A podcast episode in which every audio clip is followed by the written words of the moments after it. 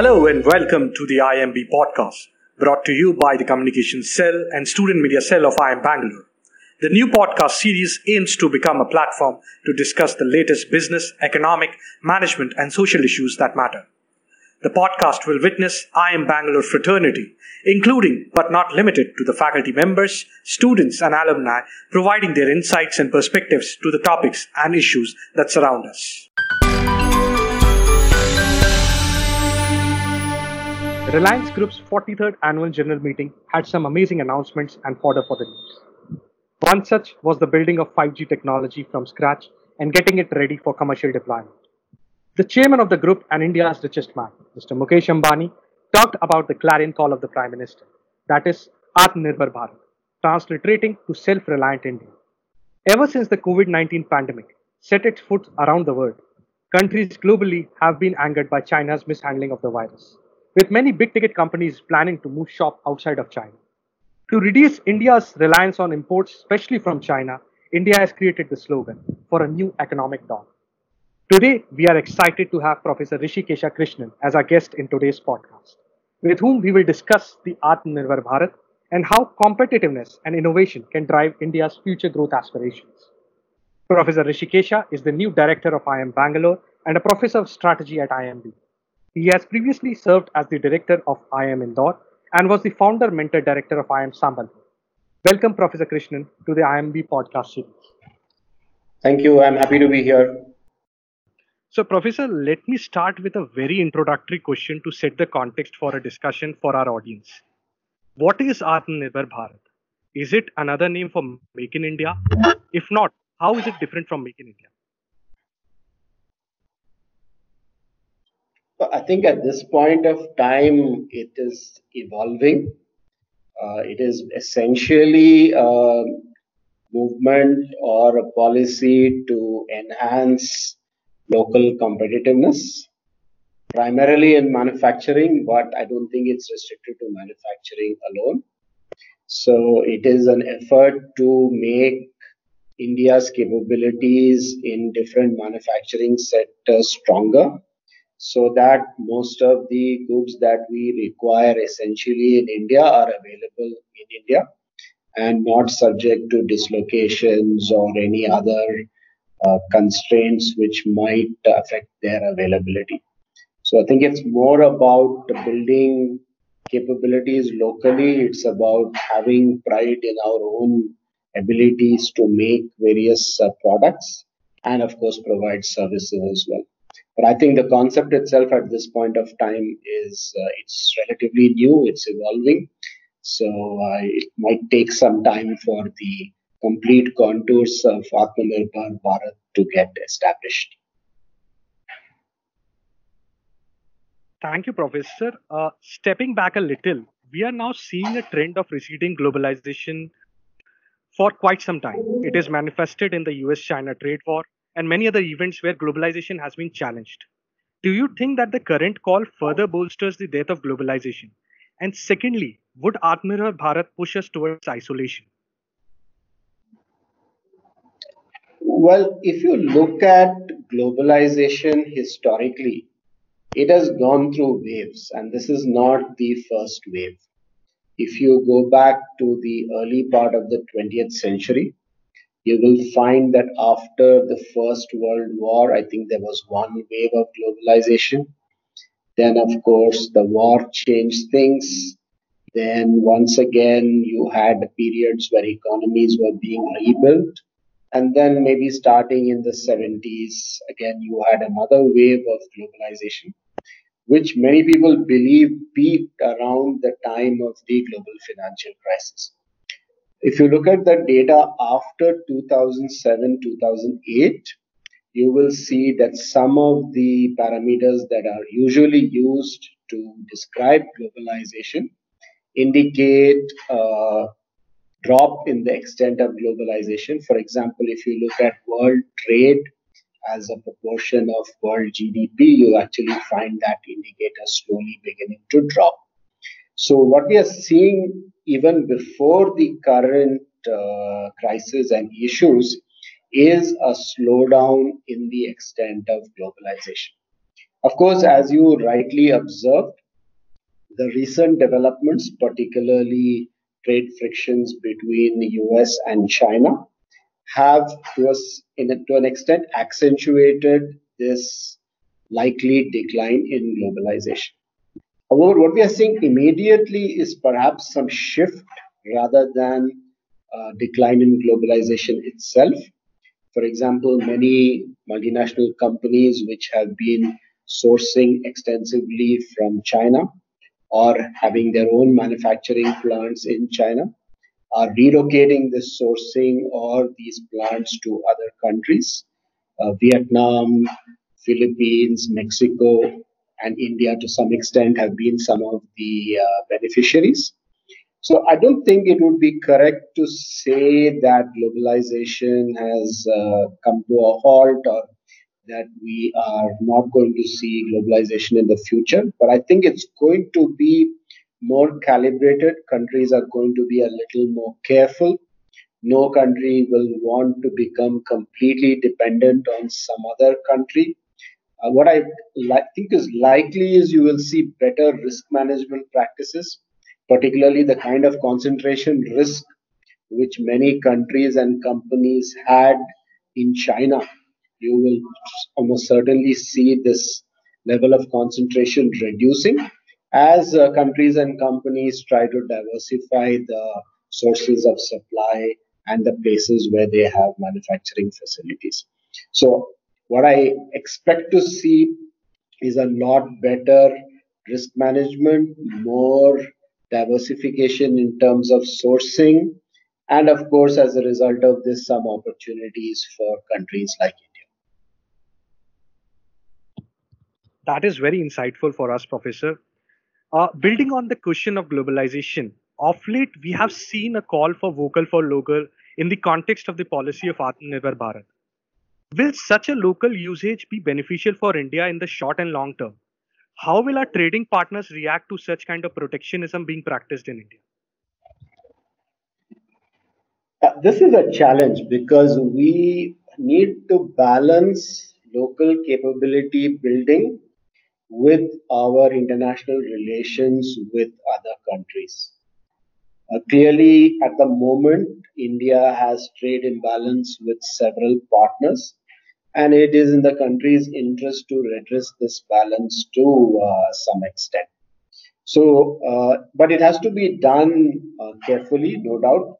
It has to be done uh, in a way that is uh, acceptable to many of our important uh, trading partners. And in any case, it is in our interest to do so because there are several product categories where even if we want to be self reliant, we will be unable to do so. If you take a lot of high end products like uh, high end medical equipment or computational equipment, many of these products will continue to be sourced from outside India. It is unlikely that we will be able to build local capabilities in some of these industries uh, in the uh, short run. What I think is important, though, is perhaps a little different. You know, traditionally in India, we have tended to believe that imported products are better than local products. So much so that uh, we've often paid a premium for products which are brought in from outside the country. That is seems to be quite uh, rooted right now in our uh, psyche or our perception of uh, Indian uh, products. So this needs to change. We need to be proud about buying uh, Indian. And to a degree, that also depends on the quality of the products offered by uh, local uh, manufacturers.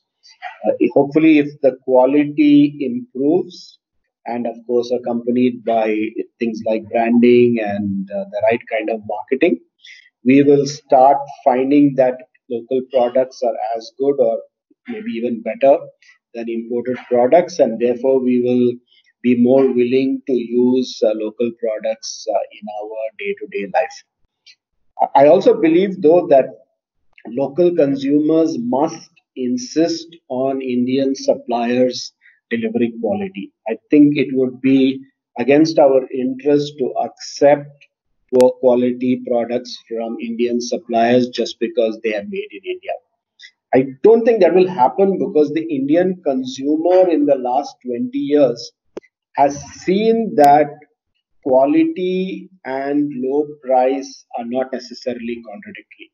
The turning point for that was the Nokia 1100 cell phone, a basic feature phone, which for somewhere between a thousand and two thousand rupees offered uh, very good functionality at a very reasonable. I think ever since consumers saw a product like that, they realized that quality can go with low price. So I'm hopeful that the Indian consumers will insist on the best possible quality from Indian suppliers. But if there is an Indian supplier who is delivering good quality, that we will then be vocal about those uh, suppliers and give them as much business as possible. So consumer uh, emphasis on quality, consumer emphasis on reliability, consumer emphasis on safety, whether it be B2B or B2C, is important to build up a really competitive and reliable, high quality local economy. That's insightful, Professor. In fact, I remember uh, Indians love to flaunt imported products. So you are very right that we had it in our psyche. Well, to build on that question, uh, one issue that Indian products have faced when it comes to exports to other countries, especially the first world countries, is of quality standards and compliance with the strict norms that the developed countries have. How do Indian businesses aim to address that so that Atmanirbhar Bharat becomes a reality? Well, I think there are a few elements which go into that. The first element, of course, is that we as citizens, uh, we as people who run companies, we as managers, we need to take pride in our products and services. That's probably the most important driver for quality. The second important driver for quality is product standards. There, are organizations that set standards like the Bureau of Indian Standards or other government regulatory agencies need to ensure not only that they set high standards, but that they also enforce them.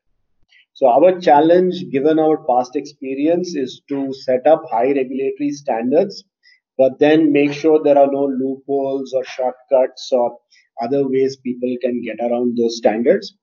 And at the same time, run an efficient and non-corrupt certification system. Uh, in the past, uh, we, we have had high standards in certain industries, but then people found workarounds or there was corruption and those standards were not followed. So I think this is the core challenge for us. We need to set up strong regulatory agencies that have the competence also to judge, measure, certify products and services. If I take the example of pharmaceuticals, the US Food and Drug Administration is usually taken as the gold standard as far as pharmaceuticals are concerned. In fact, if you want to export any product to the US, you essentially must have the FDA certification uh, to be able to do so. Now, can we in India create regulatory agencies that have the robust systems and processes that the US FDA has? This is the question. For example, in the drug domain, we do have something called the CDSCO, uh, which is supposed to be the uh, organization to certify and give approvals for new drugs. But that organization has some way to go on, on the maturity curve to be able to match the kind of standards which the FDA has. So we need to really buttress and strengthen these regulatory agencies, which perhaps means we need to get much higher quality manpower into them. We might have to pay those people significantly more than we have been paying them so far. And that's the only way we can build a system which is robust and maintains the highest uh, standards. We also perhaps need to strengthen our product liability laws and regulations so that if any company goofs or does any fraud or in any other way violates the conditions of certification, it uh, faces significant penalties for doing so. As you probably know, in the US, the penalties for violating any of these kind of laws are very significant. It can run into hundreds of millions of dollars and sometimes even into billions of dollars. And that acts as a huge deterrent to companies to uh, do anything which goes against the letter or spirit of the certification they have received. So, so one part of the quality story is on the side of the suppliers. The second side of the quality story is on the side of the standards and regulatory agencies. And the third dimension, of course, is customers, which I mentioned uh, in response to the earlier question. Customers have to demand quality, customers have to push back if quality standards are not met, and customers should not be willing to favor or support companies that uh, don't maintain high quality standards. That's true, Professor. In fact, uh, we do see news articles of American uh, government imposing fines and penalties uh, on quality standards. And I do think India is also in making. We have a Quality Council of India in place, and we, de- we definitely will develop some quality standards for our products. Coming to the another aspect of self-reliant India, you one approach would be to identify priority sectors where we can increase our productions and develop globally competitive products. Which all sectors do you think should the government target initially? Should the government restrict itself to the healthcare and defense because they seem to be our immediate needs? Well, there are two ways of going about this. One way is to, as you suggested just now, look at which are the most important sectors. The other way to look at it is which are the sectors in which you already have a strong competitive advantage or capabilities in the country. The advantage of following the second approach is that you have a good platform to start with and you don't have to start at a very low level.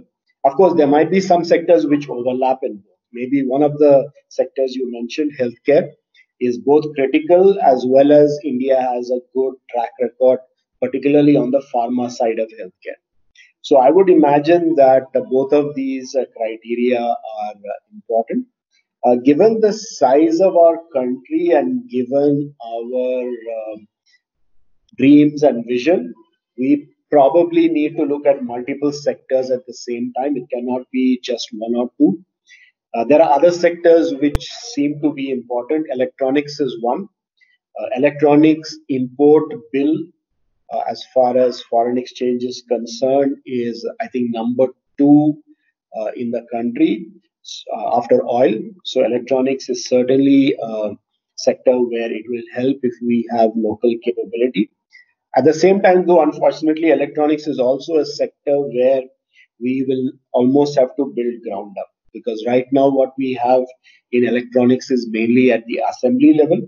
We have uh, factories in India which, for example, assemble cell phones, but they do it largely from kits because most of the components are not made in India and they're not available in India. So if you want to build electronics, you'll have to build it right ground up, starting at the component level. And that is going to be quite a big challenge because many of the elements of that industry are simply not present uh, in India today. You mentioned defense. Yes, defense is an area where we have already taken several steps. Uh, there are policies the government has already put in place. One important shift that happened was allowing and encouraging the private sector to come into defense production. That change happened only a few years back. But now we have several top Indian companies like L&T, companies in the Tata Group, uh, Godrej, Mahindra, Bharat Forge, several of them getting involved in defense production. So that's already made a huge difference to the availability of uh, defense products uh, from within the country. So I think we'll have to look at multiple sectors at the same time, maybe eight to 10 sectors because given the nature of our economy and our requirements, uh, being Atmanirbhar in one or two sectors will not be sufficient. Also, just realize that there are a lot of interconnections between sectors. Today, for example, a lot of defense equipment needs complex electronics. So, if you want to make sophisticated defense equipment, you also need to be very good in lots of different parts of the electronics industry. Uh, similarly, if you look at pharma and biotech, they are intimately connected. So what you'll ultimately realize, I think, is that we probably need to choose something like 10 to 15 sectors. There might be a few sectors where we don't have an urgent need, but almost all other sectors, we will have to start uh, building them up uh, if we really want to be genuinely uh, Atmanirbhar. That's true, Professor. Uh, in fact, uh, let me build on this question. As we need to, as we identify the sectors, I think we need to focus on one of the weakest link of our Indian economy, which has been the MSMEs. It faced challenges because of the demonetization in 2016, GST implementation in 2017, and the extended lockdown in the wake of COVID-19 in 2020. Atmanirbhar Bharat will have to rely on the stronger MSMEs stepping up their production and becoming competitive and innovative. How should the government revive this important sector? Well, you know, the uh, MSME sector has been the focus of attention and interest for a long time now. This is not something entirely new. Uh, to my recollection, we have been talking about revitalizing MSME sector for last maybe 30 years. So it's a long time that we have been looking at this sector. Yes, you're absolutely right. MSME sector is important for one very, very crucial reason, and that is that it, in most countries, and that's true in India as well, it's a big provider of employment. So if you look at people getting jobs in India outside agriculture, MSME sector is perhaps the biggest employer. So the long run competitiveness and sustainability of MSME sector is critical to enabling employment opportunities for people in our country. And if for nothing else, for that reason alone, the MSME sector needs to be supported.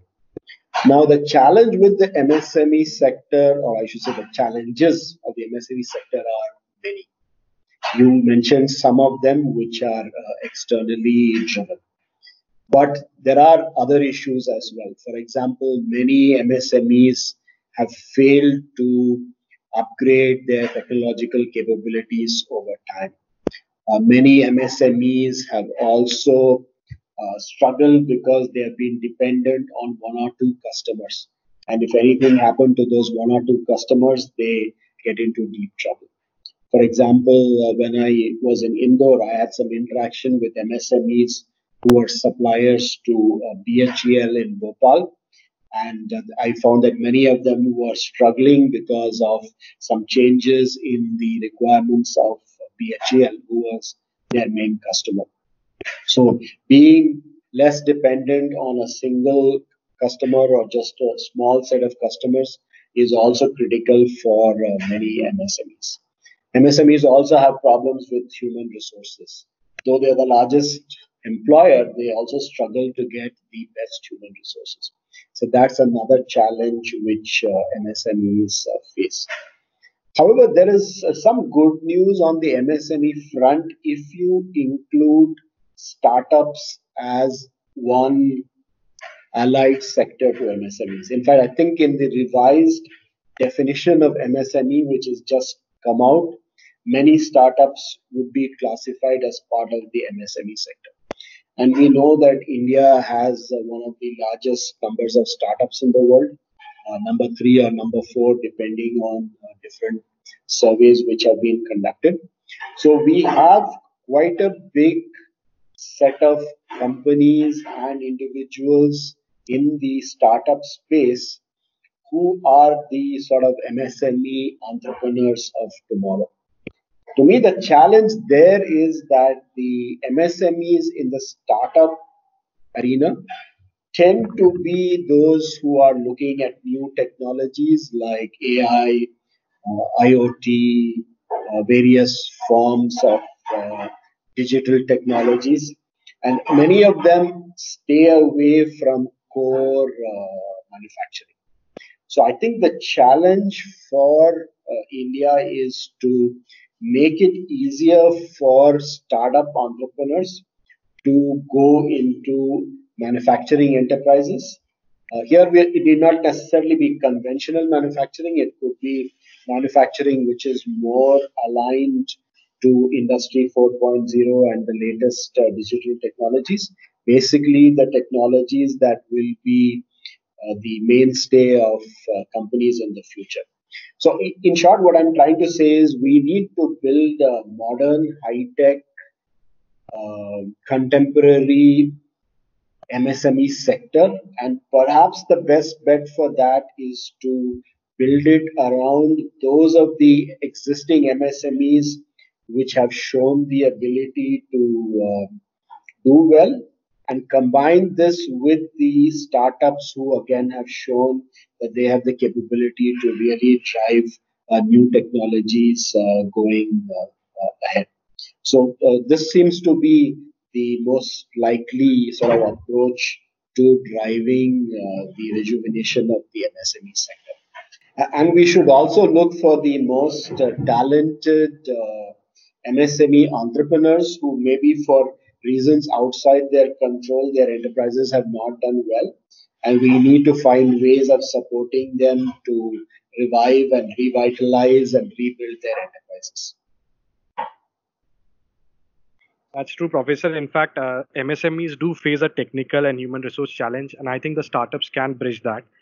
You have answered this in some way in your previous replies, but still building on that, you know affordability is a very big issue when it comes to a country like india which has low gdp per capita that leaves firms producing products with very low margin and in the affordable price range although it's not contradictory to the quality but such low margin products leave very less for the firms to invest in r&d how do you see that turning out because r&d will be a crucial aspect for atmanirbhar bharat so i think the solution to that is that you have to follow what might be called frugal innovation practices.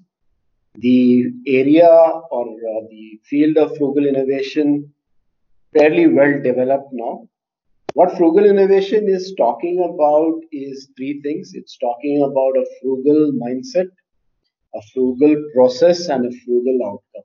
If you start with an approach which itself really finds frugality a challenge, and if you can use frugal innovation processes that enable you to get there.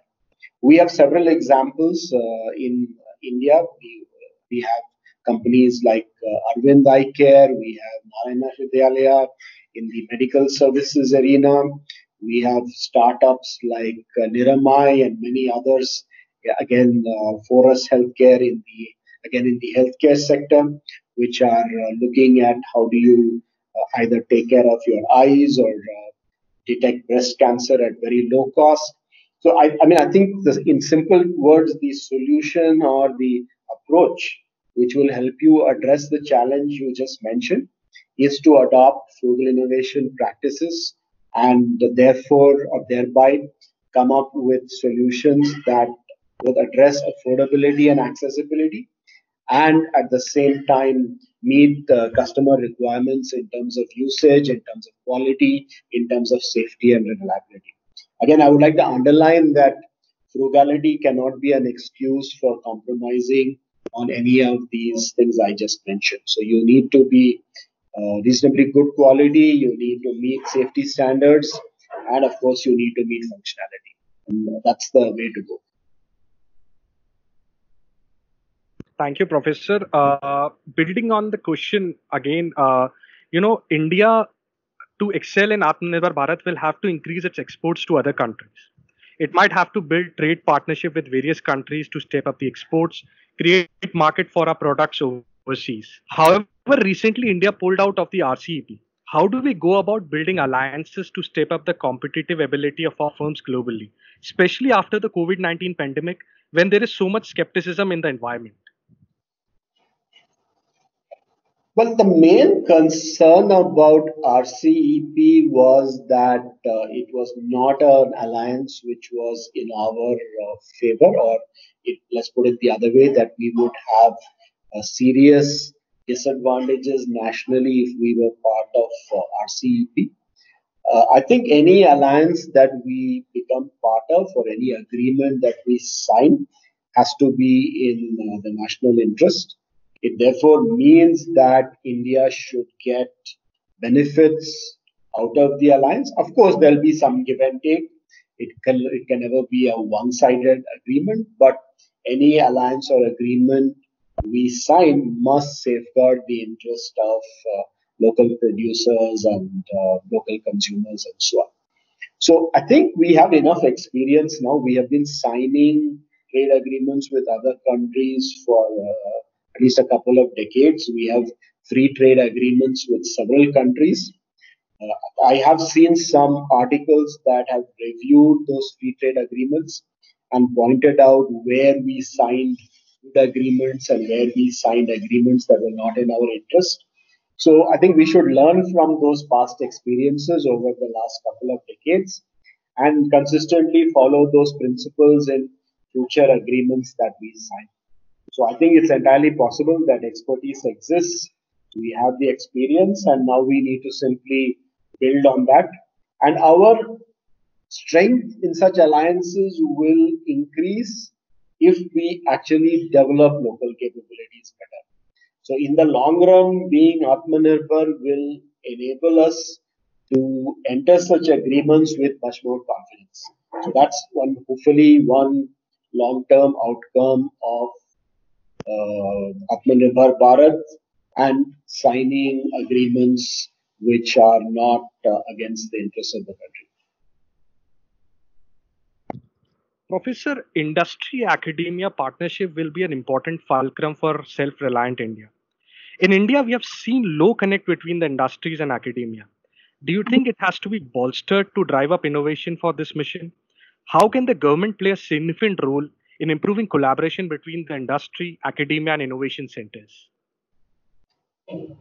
Well, this is one element on which we have some good news because in the last few months we have seen some amazing activity in our academic institutions to try and help out as far as the COVID crisis is concerned. Several of our top technology institutions like IITs and others have been able to develop ventilators, personal protective equipment, and a host of other products which can help India address the COVID pandemic. So what this suggests is that we do have the local abilities in our academic institutions to do relevant research and development when it is required. So when we really come under pressure, when we are forced to, we can obviously do so.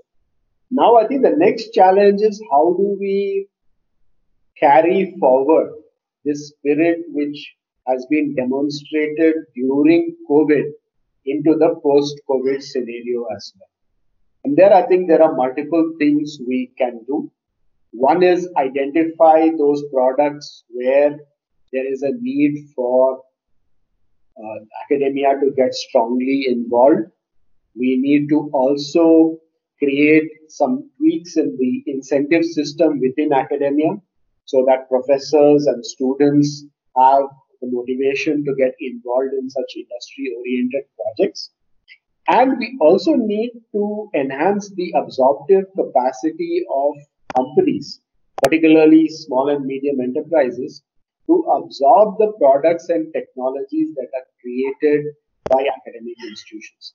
Because one of the challenges, it's not enough if academia comes up with really good products, if companies and industry is not able to uh, collaborate with academia, absorb that technology and uh, take it forward.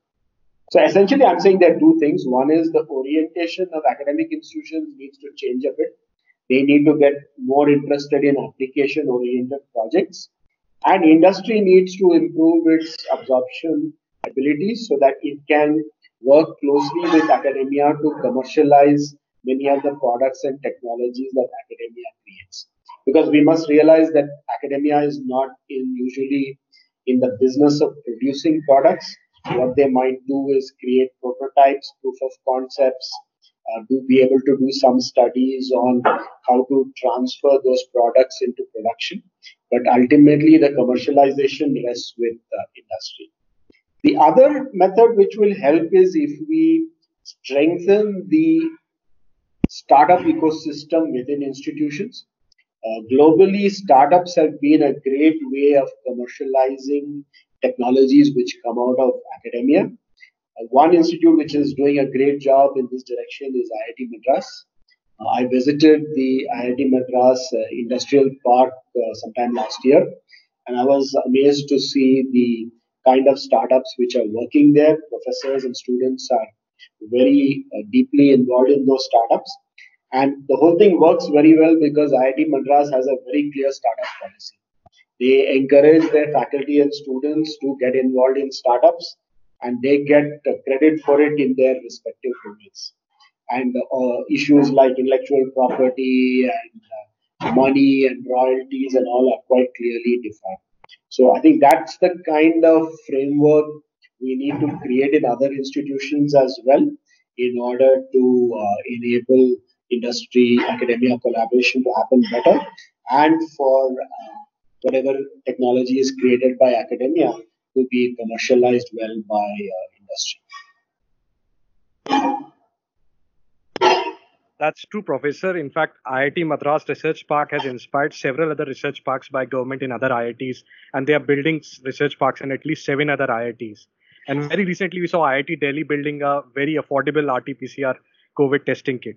Absolutely. Uh, coming to, coming to uh, a topic which is talked a lot in India is the demographic dividend.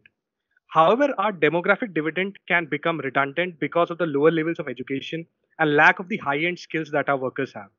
Will that hamper the prospects of this policy change? And what should India do to address this? You see, that is a huge uh, question and a huge issue. And again, it's not a new uh, question at all. Uh, to be fair to the government, I think both the previous government and this one recognize the importance of skill development and training and all that long time ago. But somehow the whole skill development infrastructure does not seem to have taken off uh, as well as it should have. Uh, this continues to be a challenging area for us. It's actually a very strange situation. Uh, there are people with skills looking for jobs and not finding jobs. And there are companies with jobs who are looking for people and not finding people. So essentially, there is a gap. there is people looking for jobs and jobs looking for people. So this is the whole issue which has to be sorted out uh, by different entities who are involved in the uh, skill development uh, domain. Uh, I think one way this will happen is if there is much closer collaboration and coordination between uh, the industry and uh, particularly skill development institutions so that the skill development folks are able to find what are the skills that are required by industry and uh, prepare people for the kind of skills that uh, industry requires. There have been some uh, good experiments in this direction. For example, the Pan IIT Alumni Association, they have a whole collaborative program with the government of Jharkhand where they have set up skill training for people for the construction industry in particular. And they have been quite successful in developing skilled workers who fit in very well with the construction industry.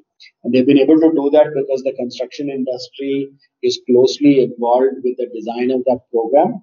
And the construction industry actually has a stake in those uh, training centers which the government of Jharkhand has uh, set up. So one needs to have more such very close collaborative arrangements between the users and the government. Uh, that will really help us uh, develop the skills which are required by industry. True, Professor. In the end, I want to have a last word from you. Do you see the Atmanirbhar Bharat paving the way for a bright economic future for India, becoming a cornerstone in achieving our aim of a 5 trillion economy by 2025? There is, unfortunately, I have to give a conditional answer to that. The conditional answer is we have to balance multiple factors at the same time. There is definitely a danger that if we focus too much on self reliance, if we cut off imports to too high a degree, if we try to create an isolated island in India, we may end up being uncompetitive and also end up losing out on global economic opportunities. So we have to balance this right. We have to make sure that there is adequate internal competition and that we are open to sufficient competition from outside as well so that our industry remains competitive. At the same time, we have to be supportive of our local industry and uh, all the enterprises at different levels to give them the resources and motivation that will enable them to build the key capabilities they require. So this this getting this balance right is going to be very tricky because in the past, as uh, you know, uh, prior to the 1990s, India had an earlier generation of self-reliance where we were able to do a lot of things inside the country, but unfortunately, we were not globally competitive. Our quality levels were poor, our cost levels were too high, and we were just not there as far as the international competitive environment is concerned. After 1990, when we opened up, our uh, quality improved, competitiveness improved, but perhaps selectively. In certain industries, we became quite dependent on sourcing from other countries. In certain industries, we did a better job inside India. We also became a little more selective in the value chain. For example, in pharmaceuticals, we started doing more value addition in India and depending more on China for the bulk drugs and APIs. So, uh, in a way, we became specialist in one part of the value chain, but we depended on other countries for earlier parts of the value chain. Now, so, so as you can see, this is all a little tricky. It's not uh, that easy to just make a shift to doing much more things internally because, I mean, the broad conclusion you can come to from looking at what happened in globalization is that if you want to be genuinely competitive, you need to be competitive in each step of the value chain. So that means in each step of the value chain, you have to be competitive on cost, quality, features, everything. So that is not easy because we have issues with local resource endowments, we have issues with technology, we have issues with skills.